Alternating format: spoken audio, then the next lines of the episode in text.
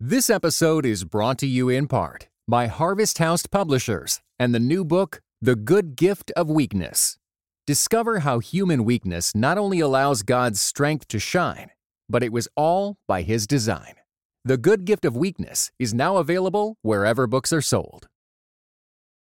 I've always been pretty interested in, and it's probably why I went into science, the search for truth and meaning and purpose. This is Dominic D'Agostino. He's an associate professor at the University of South Florida, where he teaches at the Morsani School of Medicine and the Department of Molecular Pharmacology and Physiology. He's also a research scientist at the Institute for Human and Machine Cognition, where he leads research into efforts to optimize the health and performance of astronauts and warfighters, including work with Navy SEALs. But for many people, Dom is known for his groundbreaking research into the ketogenic diet, work that's led him onto a national platform. For instance, here he is on the Tim Ferriss Show in 2015. Quick sound check. What did you have for breakfast this morning? Eggs and sardines and oysters. Eggs and sardines and oysters. You just throw that and broccoli. Just a little bit of broccoli. You just throw it in a Vitamix. And here he's on the Joe Rogan Show in 2017. Boom, and we're live. How are you, Dom? Welcome to the show. Yeah, I'm doing great, Joe. Pull this sucker right up close. Okay. There you go. If you're, I know you've done podcasts before. You did Tim Ferriss's podcast. I heard you on that. I did, excellent. Three of them, I think I did. I mentioned these because between the two of them, they account for millions of downloads. And as you might guess, Dom has appeared on countless others. But don't misunderstand. He's not out hawking fad diets. Instead, his research has explored the way the ketogenic diet, which has been around for about 100 years, has shown amazing benefits for children with epilepsy, cancer patients, and how it's optimized performance for athletes and soldiers. For Dom, this ongoing research has led to a national platform, to NIH grants for research into metabolic therapies, and in 2017 to participation in NASA's NEMO project, in which scientists experiment with life in extreme environments. In this case, he was part of a four-man team sent for 10 days to live and work deep under the ocean near the Florida Keys. Now, I'll confess that I first heard of Dom on The Ferriss Show and was intrigued not only by the research, but also by his mention of Francis Collins' work, The Language of God, a book about the reconciliation of science and faith. And also his mention of both Mere Christianity and the Screwtape Letters by C.S. Lewis. He also identified himself as a believer on The Rogan Show and in his bios on social media. So I was eager to hear his story, to talk about his work. It turns out that his journey to faith wasn't a straight line, that his love of science was part of what propelled him towards an understanding of the mind behind the way the world worked. There's a pine warbler sitting on a hollow limb. He seems to have the whole morning out right in front of him, and everything he sings from the branch that he's sitting on, it seems to hush the leaves and the colors all around. Now first he sings, and then he goes, and what it means, it's hard to know.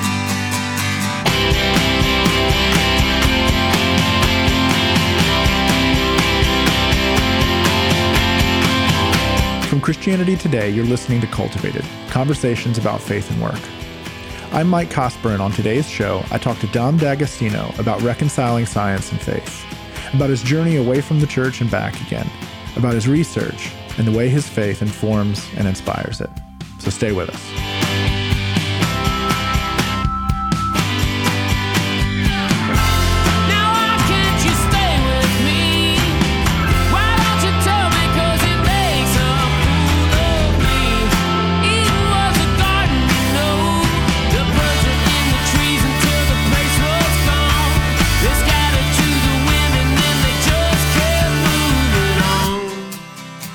I grew up in a house that was, we went to a Methodist church, we went to Sunday school, and, we had the option to not attend church once we got into high school. And I think I just became pretty much indifferent to the church and to Christianity, and would probably describe myself as being agnostic. It was in 1991, my biology teacher gave us a summer assignment. And I remember I had I was in football camp at the time, so it was like a big, thick book that I had to read over the summer. And it was kind of, I didn't expect that, and I didn't appreciate that, to be honest. And the book was called Bully for Brontosaurus, and it was written by, the author was Stephen Jay Gould. And he was a paleontologist from Harvard, and it really delved into evolution and biology, and it kind of keyed me into his writings. So I continued to read him, his works, and he was a pretty prolific writer.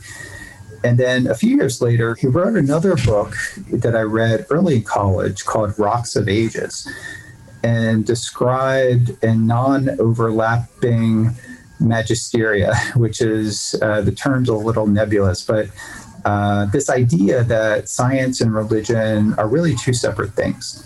In his book, Rocks of Ages, Gould lays out this distinction in detail. He writes, "Science tries to document the factual character of the natural world and to develop theories that coordinate and explain these facts. Religion, on the other hand, operates on the equally important but utterly different realm of human purposes, meanings, and values. Subjects that the factual domain of science might illuminate but can never resolve." The whole discussion reminds me of a moment in Indiana Jones and the Last Crusade. There's a scene at the beginning of the movie where Indy's teaching a room full of college students, and he notes that archaeology is the study of fact, not truth. If you want truth, there's a philosophy class down the hall. And of course, there's nothing new about the desire to navigate the tension, or apparent tension, between science and faith. The historian Peter Harrison has argued that many of the pioneers of modern science, like Francis Bacon, Isaac Newton, or Robert Boyle, saw their scientific work as a recovery of knowledge lost in the fall of humanity, an argument that would say that science is kind of an inquiry inspired by faith. A similar argument for unity comes from the philosopher Susan Neiman, who argues that the Book of Job is not only a work of theodicy, but also a work of scientific inquiry. And of course, many others argue simply that religion and science have a common origin, a hunger to understand and explain the human experience that gives rise to everything from animism to neuroscience. What's interesting about Gould's idea is that it seems to embrace a more limited range of human understanding. There's something limited about human sensibility that makes bridging this gap impossible. In a way, this argument is actually liberating, encouraging both scientists and theologians to do their work, and allowing for two kinds of experiences: the overt sense experiences that can be explained by the sciences, and the deep inner spiritual experiences that come from religion, without feeling the burden of having the one explain the other. He was very passionate about the subject, and I started reading other authors. And one was Kenneth Miller, who wrote a book called Finding Darwin's God. And I was reading this through college, and also through college, I had several girlfriends who were pretty into their faith, and they would ask me, you know, what do you believe? And I didn't really have a really firm standing as a believer or a non-believer, and I fell into, I guess, what would be called an agnostic, and this created a bit of a conflict with the girlfriends at the time, and as they were strong believers, and kind of got me seeking, you know, more and understanding it so I could at least keep up with them on different conversations in regards to faith. And I kind of took the stance more so as an atheist, trying to challenge some of their beliefs. And I did not believe at the time, and I think this was about 1996, 97. I did not believe in a personal God, and as maybe Einstein did not believe in a personal God, but also is known to have made the very famous quote, "Science without religion is lame, and religion without science is blind." When Dom tells his story, you realize pretty quickly that he's the kind of person who, when he has questions, he's driven to find answers. It's kind of like the quote you heard at the beginning of the show. He's driven by the search for truth. And so in the years that followed, as he continued through college and graduate school, his spiritual search continued. He went to Rutgers University, where he double majored in nutritional science and biology. And he continued at Rutgers for his graduate work, completing a PhD in neuroscience and physiology. He also continued trying to find answers to his spiritual questions. It's been said that you can judge a person by, like, you know, the car that they drive, but I feel like you can judge a person not only by the people they hang around, but by the books that you find on their shelves. And I was a pretty voracious reader at the time.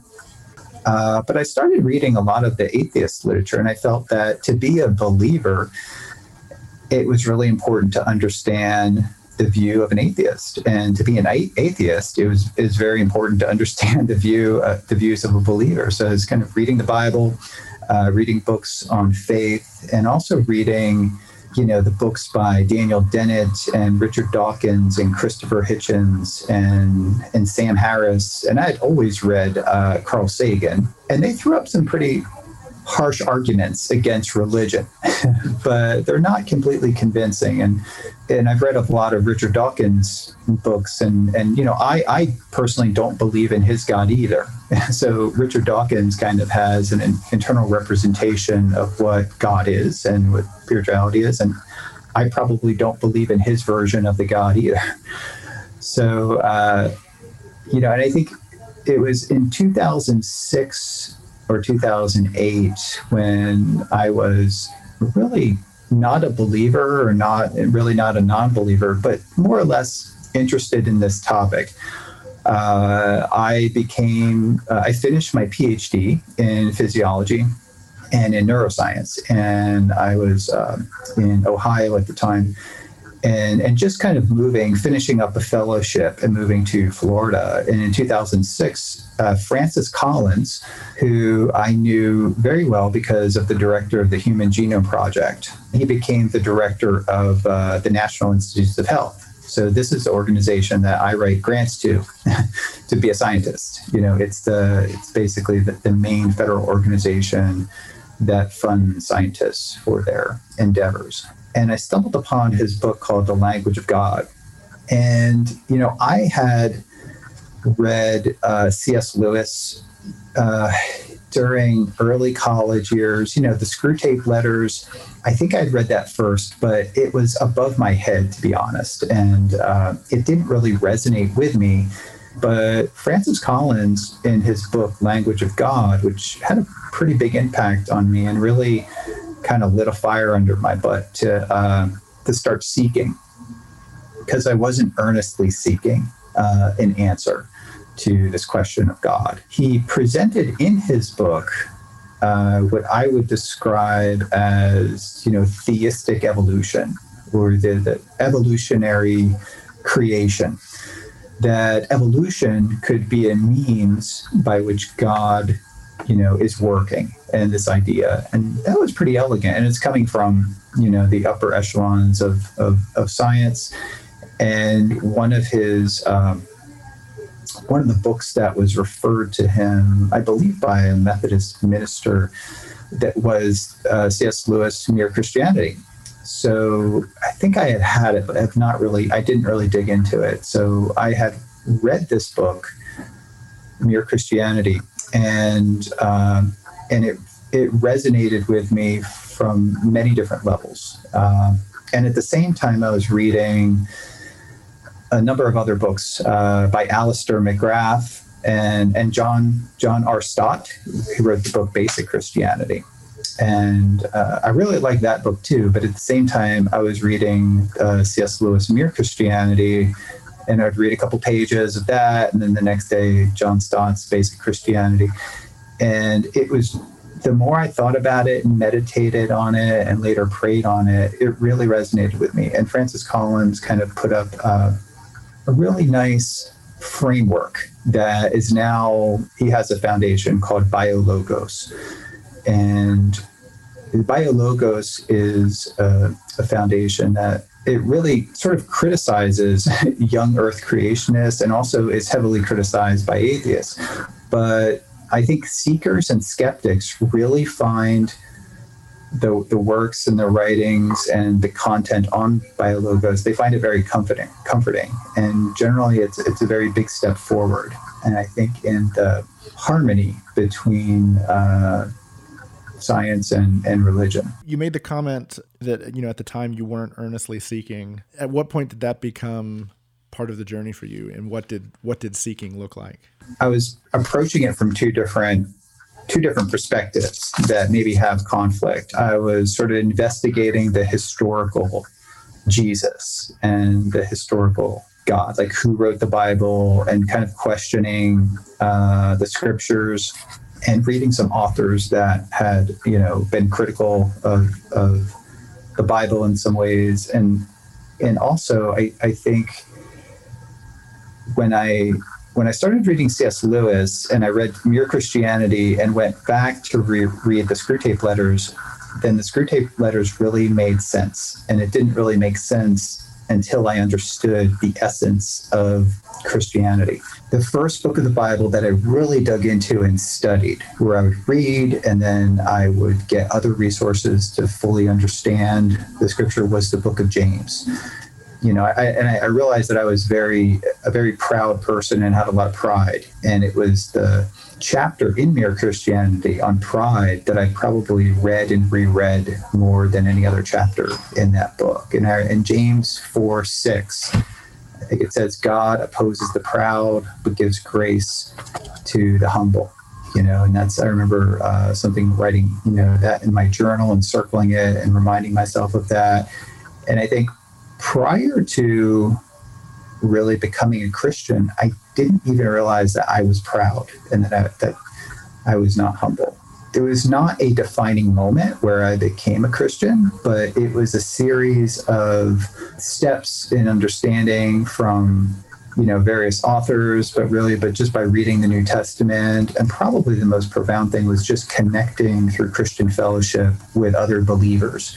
And other non-believers. I think I probably learned equal or more from non-believers than I did from believers, because I could see the harm that can happen if you are not a believer. I always remember a line in Mere Christianity where it says, you know, look for yourself and you will find in the long run only hatred, loneliness, despair, rage, ruin, and decay. But look for Christ and you will find him, and with him everything else thrown in. That's a quote from C.S. Lewis that kind of still gives me chills today. It sounds like you were fairly deep. I mean, you were fairly deep into your commitments as a scientist and a researcher at that point. Did arriving at a faith commitment transform the way you thought about what you were doing? Yeah, that's a really good question. Yeah, absolutely. Growing up, church and faith was something that you just do on Saturdays, right? You just go to worship, you go to Sunday school, you hear the sermon. But for me, it totally revolutionized my whole perspective of God and faith. So work became a form of worship and ministry. You know, having Christ in me, I became sort of the walking manifestation of Christ, right? And this idea, which is sort of pretty foreign to me before I accepted Christ into my life. But I appreciated and recognized that my occupation and my relationship with students, and I teach hundreds of students, and really what I do, science, is what God called me to do. If I would go and meet with a student, if I'm in the lab doing an experiment, if I'm going to the gym, if I'm helping my neighbor do something, it's all a form of worship and ministry if God is on your mind. And it's just the little things. And I think that's how we can sort of worship and do ministry, and having conversations one-on-one with people. So just building those relationships on a more discreet kind of one-on-one level. And I've had, you know, many different students and people from many different areas of my life kind of connect with me and with questions. And it's very comforting and rewarding to have those conversations about God. This episode is brought to you in part by Asbury Theological Seminary, a multi-denominational evangelical seminary rooted in the Wesleyan tradition. Serving nearly 100 different denominations, Asbury Seminary prepares theologically educated, sanctified, spirit-filled men and women to evangelize and spread scriptural holiness throughout the world. Asbury Seminary is a spiritually vibrant, academically rigorous community with a residential campus in central Kentucky, extension sites in Orlando, Tampa, Memphis, Tulsa, and Colorado Springs, and fully online programs. With over 1,800 students from 50 countries, Asbury Seminary is committed to embracing a church that encompasses all people, languages, and ethnicities. Learn more at asbury.to/getstarted.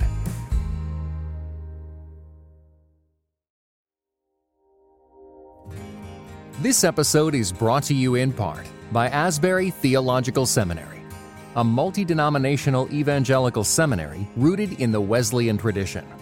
Serving nearly 100 different denominations, Asbury Seminary prepares theologically educated, sanctified, spirit-filled men and women to evangelize and spread scriptural holiness throughout the world. Asbury Seminary is a spiritually vibrant, academically rigorous community with a residential campus in central Kentucky, extension sites in Orlando, Tampa, Memphis, Tulsa, and Colorado Springs, and fully online programs. With over 1,800 students from 50 countries, Asbury Seminary is committed to embracing a church that encompasses all people, languages, and ethnicities. Learn more at asbury.to/getstarted. Well, let's talk a little bit about your specific areas of kind of research and expertise. And why don't you give us sort of the elevator pitch, like what is it that in your work you've zeroed in on and focused on? Yeah, thanks for asking. The more I advanced in my career, I found that it was kind of important to focus on things that have the highest level of translatability. And I think maybe Francis Collins could sort of, relate to this as a scientist. And I didn't even know until 2008 that he was a believer, and that he was really, it seemed like he put almost a disproportionate amount of time, discussing his faith. And that struck me as something that no other scientist, was doing. And maybe I'm stepping a little bit out of my secular world, talking about my faith, on this podcast, but I really appreciate the opportunity. I view C.S. Lewis's book as a book on Christian philosophy. So the humble search for truth and purpose really resonated with me in that book, and it has guided my actions as a scientist. As my faith became part of who I was, I focused away from science for science's sake and really focused on answering questions that are directly translatable to people, meaning that if we did an experiment and published a paper, someone in the outside world could read that paper, and actually it would have a measurable and observable impact on human health. And for me, that was really steering the research away from drug research, from, mechanistic experiments that really are elegant. And from the perspective of a scientist, they were great because I can get them into, high impact peer reviewed journals, and it looks like fantastic science. But I would ask the question, what was the impact of this paper? So I became very interested in fasting, because fasting was a means to control seizures, and we have known this for millennia. So I became interested in how fasting changes our physiology and changes our brain neuropharmacology. So literally, the food that we eat, and I'll get to that in talking about the ketogenic diet, and what we don't eat and going without food actually changes the energy systems in the body in a way that changes the way the brain functions. And specifically, it has an anti-seizure effect. And I was funded by the Department of Defense, and within the Department of Defense is the Office of Navy Research. I was contracted and funded to really understand something called oxygen toxicity seizures, which is a limitation for Navy SEAL divers using a closed circuit rebreather. And we did not know fundamentally why these seizures occur, and we did not know fundamentally how to prevent these seizures. So I was mostly interested in drug research when I started investigating this, but then discovered that the ketogenic diet is used for epilepsy and other seizure disorders when drugs fail. So this really interested me because I majored in nutrition science, but did not even know that the ketogenic diet is 100 years old. And it was, developed at the Mayo Clinic, and it was used in Johns Hopkins and major places around the world as a frontline therapy, even the standard of care for seizure disorders, independent of the etiology. That means you could have seizures from a variety of different causes, and the ketogenic diet would work. So I wanted to apply it to what I was studying, oxygen toxicity seizures, and it was remarkably effective for that in animal models, and now we're doing human clinical trials. But I also recognize that the ketogenic diet and things like intermittent fasting and just changing the way you eat, there was science. Like, there was a lot of science to unpack there and a lot of science to understand that could greatly improve human health, type 2 diabetes, cancer, a wide array of neurological diseases and neurodegenerative diseases. And doing the research to validate the efficacy of these, we call them metabolic therapies, because when you write a grant to a federal organization and call it a diet, it doesn't really get much attention. But if you repackage it and term it a metabolic therapy, then it becomes sort of a little bit more legitimate in the eyes of science. But that these metabolic therapies can empower people and more or less awaken the doctor within them. So our bodies have an incredible capacity to heal, and we can unleash that capacity by just correcting our nutrition and then formulating specific types of diets that can augment our physiology in a way that can allow us to heal and actually change the neurotransmitter systems in the brain, for example. So one of the things that we studied was that the ketogenic diet in various animal model systems can decrease glutamate, which is linked to anxiety and epilepsy and a range of seizure disorders, in particular oxygen toxicity seizures. It can reduce the amount of glutamate and elevate the amount of GABA. So GABA is a neurotransmitter. It's short for gamma aminobutyric acid. There's an enzyme that can convert glutamate, which is excitotoxic in high levels, to GABA, which has a brain stabilizing, calming effect on your personality.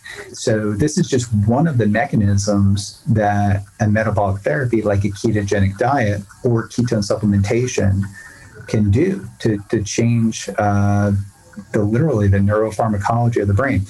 So, and we study probably, I have lectures next week where I go into 10 to 12 different mechanisms and how ketogenic diets can be therapeutic. And this is actually to the National Institutes of Health and to American Epilepsy Society, where I have these talks.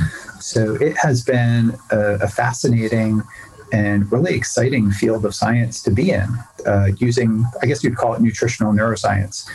And what's great about this kind of science is that when you publish it, it can have broad-ranging and high implications and translatability to a wide range of people. And because of that, because of the popularity of the keto diet and the public interest in nutrition, ketogenic diets in particular, I guess you could say, I've been on many podcasts to talk about, the science and the emerging applications of the ketogenic diet, not just for pediatric epilepsy, but for things like depression, for anxiety. We have models of anxiety, and ketone supplementation is remarkably effective. We have models of cancer, models of rare genetic diseases where the ketogenic diet is more effective than any drugs that we currently know. So this is, really focusing on these translatable therapies has been a passion of mine, because I believe we have the capacity to heal ourselves if we give it the proper fuels, and understanding the science behind that and how to formulate the right kinds of diets is sort of, I feel, God's work. Some people may say that's a stretch, but I really feel that you know, God has given me the passion and the understanding and the knowledge to really understand this field. And I can put my own time and effort and the people working under me on these projects, and they are very passionate about this too. Dom's passion for this work shows up in his writing, his speaking, and in other public appearances, like podcasts. His research is showing that by changing one's diet, you can treat a myriad of symptoms, especially neurological issues.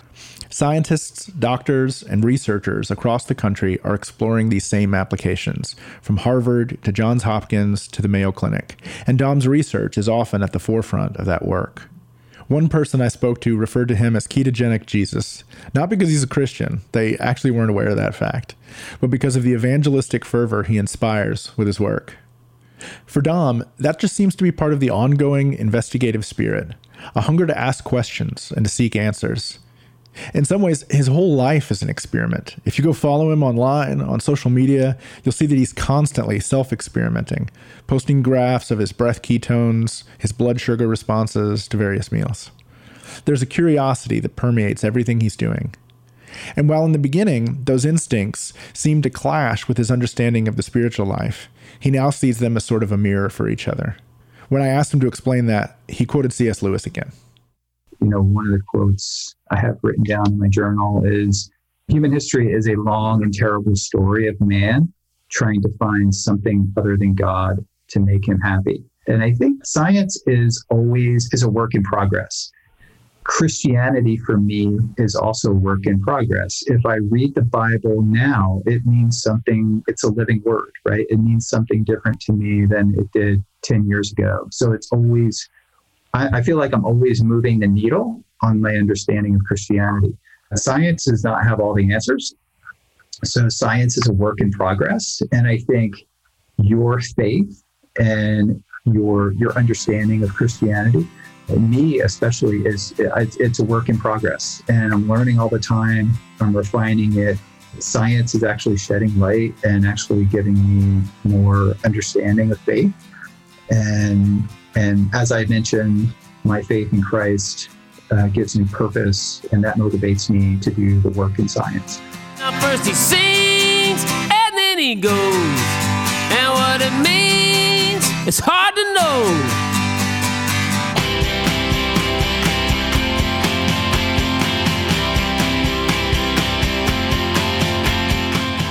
Thanks for listening. If you like our show, please leave us a rating and a review wherever you're getting your podcasts. Cultivated is a production of Christianity Today. This episode was produced by me. It was edited by Mark Owens. Our theme song is by Roman Candle, and our music is by Dan Phelps. We'll see you next week.